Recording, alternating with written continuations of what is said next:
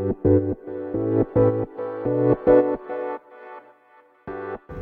はようございます。なつきです。今日はビジネスのお話で失敗しない人になるためにはどうすればいいのかっていうことをねテーマにお話ししていきたいと思います。失敗しない人になるっていうことはつまり成功するっていうことですよね。じゃあその成功するためにねどうすればいいのか。まあこの成功って言っても、まあ、例えば何が成功なのか。これ何でもいいと思うんですよ。自分がチャレンジしたことに対して成功する。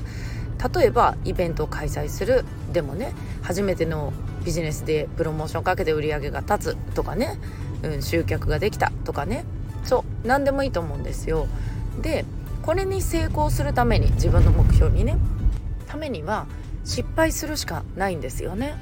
もしかしたらねたまたま1回目で成功する人がいるかもしれない。でもその成功がずっと続く人っていないじゃないですかこれ例えば何でもそうだと思うんですけど初めて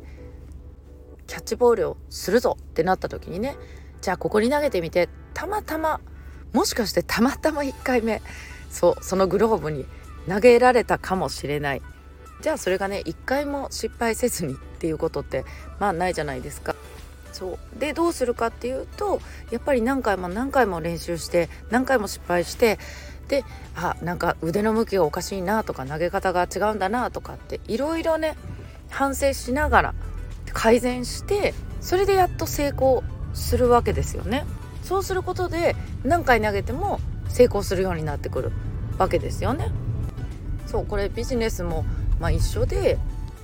例えば初めてイベントやりますとかってもうなんか全然人が集まらないとかねこれ結構あるあるだと思うんですよでやっぱりそれをね怖がらずにできる人って、うん、じゃあどこが悪かったんだろうとかね募集の、まあ、例えば文章が悪かったかなとか声かけが足りなかったかなとかいろいろ反省しながら改善してで人が集まるようになってくるじゃないですか。でこの成功を求めるとね最初から成功を求めるとやっぱり失敗を怖がって行動できなくなっちゃうっていう人が結構多くてでもね私もそれ経験あるんですごくわかるんですけど例えば受講生さんでもねこうなかなかこう報告しないとかなかなかこう行動しない次にやるべきことは分かってるんだけど行動しないとかねなかなかこの報告相談をしてこないとかそういう方ってねあのちゃんとできるようになってから報告しようって思っちゃうんですよね。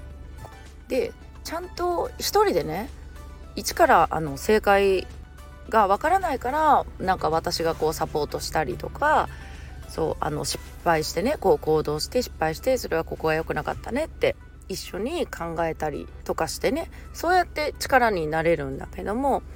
そうやっぱりその失敗を恐れる人ってその最初の一歩がどうしても行動できないし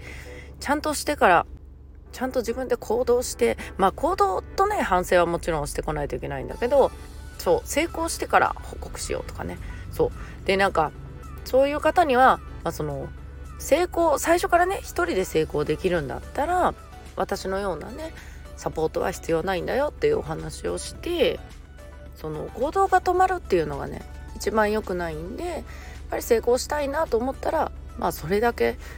数打ちゃじゃないけどそれだけ失敗してそう失敗するだけいろんなこと学べるじゃないですか。失敗の数だけね。同じ失敗何回も繰り返しててもそれはあんまり意味ないと思うんで。そうだから成功しようっていうよりかは最初はその失敗しに行くっていう感じでね、うん、最初からうまくいく人って本当にいないと思うんで特にこのビジネスの世界においてはね、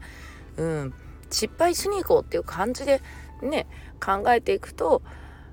楽にこうチャレンジできるし行動もね止まらずできるんじゃないのかなっていうのを思います。